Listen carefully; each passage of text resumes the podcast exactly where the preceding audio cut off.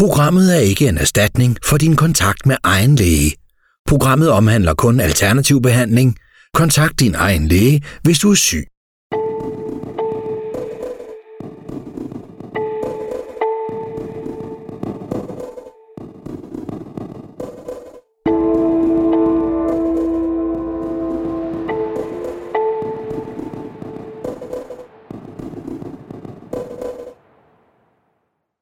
Velkommen til Hjerneeksperten. Jeg hedder Milena Penkova, og jeg er jeres vært. I dagens program skal det handle om cannabis. Der er 3 kilder til cannabis. Der er vores eget cannabis inde i kroppen, det endocannabinoide system. Og så er der plantecannabis, fytocannabinoiderne. Og så er der det syntetiske cannabis, som man kan lave i et laboratorium. Lad os starte med at se på vores eget indre cannabis-system. Det endocannabinoide system. Det endocannabinoide system, det er et signalsystem, vi har i vores krop, hvor der er nogle endocannabinoider. Der er ganske mange forskellige af dem. De mest kendte, det er det, der hedder anandamid og 2-arachidonoylglycerol. Det er signalstoffer, som virker ved, at de binder sig til deres receptorer, altså modtagermolekyler. Og der er 2 hovedsagelige cannabinoide receptorer, CB1-receptoren og CB2-receptoren. Det interessante med det her signalsystem, vi har i vores krop, er, at det har delt kroppens store systemer op imellem sig. Fordi CB1-receptoren, den forekommer helt overvejende i nervesystemet og i hjernen. CB2-receptoren, den forekommer helt overvejende i immunsystemet. Og det vil sige, hvis man vil se på, hvordan et cannabinoid virker, så kan man i virkeligheden bare se på, hvilken receptor binder det sig til. Binder det sig til CB2, så har det store virkninger på immunsystemet. Og binder det sig til CB1, så har det store virkninger i nervesystemet. Vores endocannabinoide system skal helst være i topform, men det er det sjældent, og slet ikke, hvis man har fået visse diagnoser. Så kan man se, at der er sket udsving i det endocannabinoide system. Lad os gå over til at se på plantecannabis, for det er jo der, hvor du nemt kan få adgang til cannabinoider. Plantecannabis, det er således, at planten cannabis, den indeholder 400 forskellige aktive stoffer, og mindst 113 af dem, det er cannabinoider. De øvrige stoffer, det er typisk terpener, flavonoider og andre plantestoffer. Det er sådan, at nogle cannabinoider er mere undersøgte end andre. De mest kendte, det er THC, CBD og CBN, men også CBC og CBG. THC, det er det, der er rusmidlet i cannabis. Det bliver man skæv af, og det er også det, der gør, at der har været illegale registreringer af planten, eller at planten har været registreret som illegal. Men det er ikke THC, der er det mest interessante medicinsk set. Det er CBD. CBD er en forkortelse for cannabidiol. Hvis man vil vide, hvorledes de her forskellige plantecannabinoider virker i vores krop, så behøver man bare at se på, hvad binder de sig til af receptorer. THC, det binder sig overvejende til CB1-receptoren, og det giver god mening, fordi det er THC, der er et rusmiddel, og derfor giver det mening, at det binder sig til den receptor, der er i hjernen. Ser man på for eksempel CBN, cannabinol, så binder de sig overvejende til CB2-receptoren, og det vil sige, at det har stærke virkninger i immunsystemet. Det mest interessante cannabinoid, det er CBD. Det er det, der har det største medicinske potentiale. Men der er også bare noget rigtig interessant ved CBD, fordi når man giver CBD, så har det virkninger, som om det binder sig til både CB1 og CB2-receptoren. Men det gør det ikke. Når man i forsøg undersøger, hvordan det virker, så kan man se, at det binder sig ikke til nogen af receptorerne. Men det gør noget andet. Der er 3 virkningsmekanismer af CBD. Den første er, at CBD krydser gennem cellemembranen, kommer ind i vores celler og påvirker balancen mellem oxidanter og antioxidanter. Oxidanter, det er det samme som frie radikaler, og det er skadelige molekyler, der nedbryder vævet og skaber brud i vores DNA. Antioxidanter, det er gavnlige molekyler, som modvirker skadeseffekterne af de frie radikaler. Når CBD kommer ind i cellerne, så er det således, at så øger det antioxidanterne i raske celler. I cancerceller, så ender det med at øge oxidanterne, og det skyldes, at cancerceller har nogle mutationer i molekyler, der gør, at oxidanterne ikke kan blive neutraliseret til antioxidanter.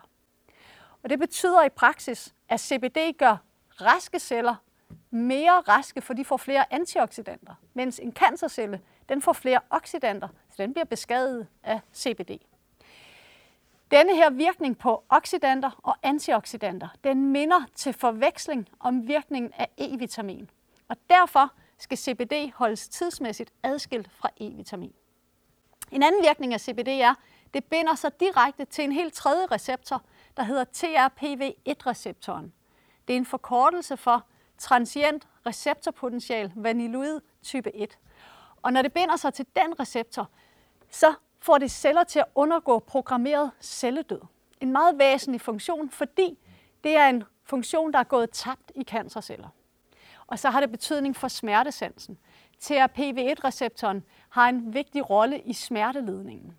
Og endelig, så den tredje funktion, eller tredje virkningsmekanisme af CBD, det er, at det hæmmer enzymet fedtsyre amidhydrolase. Og konsekvensen af det er, at man danner mange flere endocannabinoider, altså anandamid og 2-arachidonoylglycerol, og det binder sig til CB1 og CB2-receptoren. Og derfor er det, at når man bruger CBD, så ender det med at give en virkning, som om det havde bundet sig til CB1 og CB2-receptoren selv. Det har det bare ikke. Det har det folk til, kan man sige. Så virkningen af CBD er utrolig bredspektret, og derfor kan det bruges til mange forskellige lidelser. Noget af det første, man påviste, det var, at det kan bruges til epilepsi.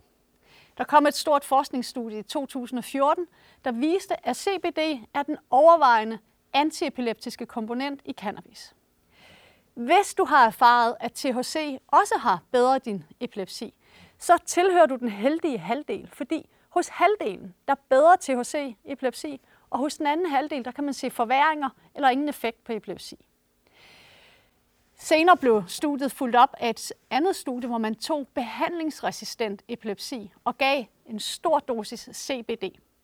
Det var ikke mindre end 4,3 mg CBD per kilo kropsvægt per dag i 6,8 måneder. Men det virkede på 85% af dem med behandlingsresistent epilepsi, og hos 14% der standsede deres epilepsianfald.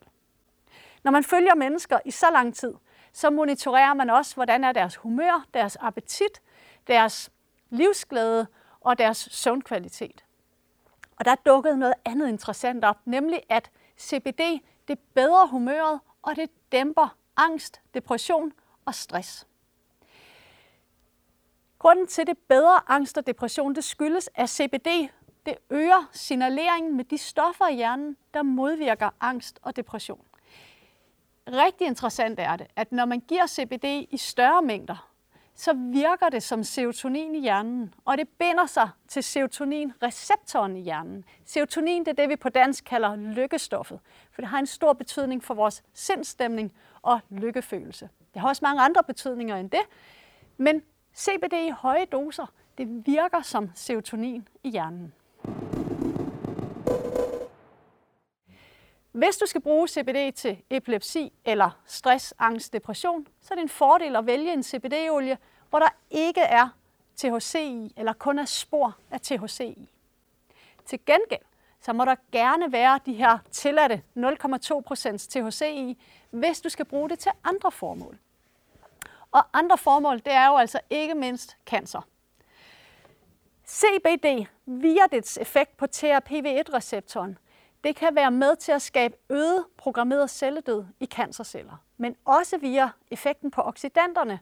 Det her med, det øger oxidanter i cancerceller.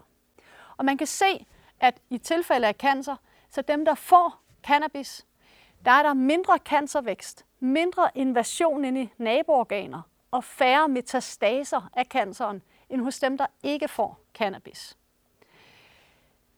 Det er også sådan, at det, der får cancerceller til at sprede sig, det er blandt andet angiogenese. Angiogenese, det er blodkars nydannelse. Den proces blokeres af cannabis, og det vil sige, at forudsætningen for, at cancerceller virkelig kan vokse og sprede sig, den ødelægges, når man får cannabis. En anden tilstand, hvor cannabis har en stor gavnlig effekt, det er smerter. Det gælder alle typer smerter, enten det er gigtsmerter, eller nervesmerter, neuropatiske smerter, eller andre smertesyndromer. Der er det en god idé, at der er noget THC med i blandingen. Det behøver ikke være ret meget THC. Det er slet ikke så meget, at man kan mærke det, du bliver ikke skæv af det, men lige akkurat de her 0,2% THC, der booster CBD-virkningen. Når du har smerter, hvis det er således, at du bruger for eksempel aspirin, så den effekt, aspirin har på inflammation, der er cannabis det 20 gange så antiinflammatorisk, som aspirin er. Og sammenligner man det med gruppe 1, binyrbarkhormon, så er cannabis dobbelt så antiinflammatorisk som gruppe 1, binyrbarkhormon. Så det har altså en kæmpe plads inden for smertebehandlingen. Og noget, der er elegant ved cannabis, det er, at hvis man får morfin og gerne vil ud af morfin, og det er jo altså ikke helt let at komme ud af, så er det lettere at trappe ud af, hvis man benytter cannabis. Det er naturligvis noget, man skal gøre i samråd med sin læge. Men cannabis smertestillende effekt, den er rigtig, rigtig stor. Og det gælder naturligvis også i tilfælde af cancer. Det er en rigtig god idé at holde fast i den behandling, du får i sundhedsvæsenet, men så kan du gøre nogle ting ved siden af selv. Og cannabis, det har synergieffekter med kemoterapi og stråling, og det er også sådan, at det mindsker bivirkningerne til kemoterapi og stråling. Blandt andet smerter, men jo altså også kvalme. Cannabis er det eneste, der både er kvalmestillende og appetitfremmende, og det skyldes THC-effekten. Har man sagt smerter, så er det sådan, at der er 3 tilstande, hvor der er anfaldsvise smerter, som det er svært at få til at gå helt væk. Og det er irritabel tyktarm, migræne og fibromyalgi. De 3 tilstande, der har man i udlandet diskuteret blandt forskere, og man skulle omdøbe dem. I stedet for, at de hedder fibromyalgi, irritabel tyktarm og migræne, så har man foreslået, at de skulle hedde klinisk mangel på endocannabinoider. Fordi man kan se, at de mennesker, der er ramt af de tilstande, har væsentligt lavere endocannabinoider end alle andre. Og de har stor gavn af cannabis, blandt andet fordi cannabis CBD øger ens endocannabinoider. Hvis du vil benytte cannabis og skal ud og finde en CBD-olie, så vil det være sådan, at en rigtig god dosis, det ligger mellem 50 til 150 mg CBD, alt efter hvad formålet er. Hvis det er stress, angst, depression, så 50 mg, det er en rigtig god dosis. Men taler vi cancer eller epilepsi, så skal dosis være højere. Det, der kan være lidt svært, det er, når du køber en CBD-olie, så er den typisk oplyst i procenter. Det kan være en 5 eller 10 eller 20% CBD-olie. Og der er det værd at vide, at en 5% CBD-olie, den giver dig 2 mg CBD per dråbe. Det betyder, at en 10%, den giver dig 4 mg CBD per dråbe. Og en 20%, den giver dig 8 mg CBD per dråbe. Så kan du nemt regne ud, hvor mange milligram du får, alt efter hvilken olie du har købt. Det er en god idé at dryppe olien ned under tungen og lade den ligge i nogle minutter, inden du skyller den ned, fordi man kan optage cannabis og CBD igennem mundslimhinden. Noget, der er meget vigtigt også, det er at købe en naturlig olie, for de virker bedre end de syntetiske. Og det skyldes, at der med cannabinoider er det, der hedder entourage-effekt. Det er samspilseffekt. For CBD kan være maksimalt aktivt, så skal de andre stoffer fra planten også være til stede. THC behøver ikke at være der. Men de andre cannabinoider, altså CBC, cannabikromen, CBN, cannabinol, CBG, cannabigerol og terpener og flavonoider og alt det, der er i den naturlige olie, der er lavet fra planten. Så får man væsentligt større effekt af CBD, end hvis der er tale om syntetisk CBD eller naturlig CBD, der er flyttet over i en helt anden olie. Og det er det, der hedder entourage-effekten af cannabis. Der er visse fødevarer, der øger effekten af cannabis, og det er hjernemad. Særligt fiskolie, jordskokker, citrusfrugter, chili, gurkemeje, bær, echinacea, rød solhat og grøn te. Så alle de ting kan du indtage sammen med din cannabis, og så vil du få større effekt af olien.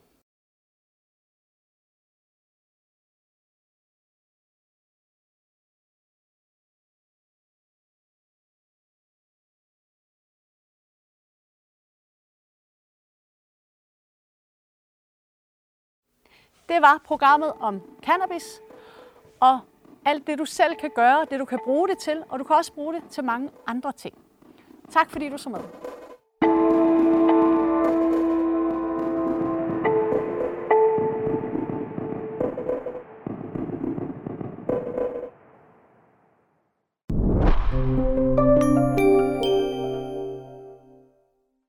Programmet er ikke en erstatning for din kontakt med egen læge. Programmet omhandler kun alternativ behandling. Kontakt din egen læge, hvis du er syg.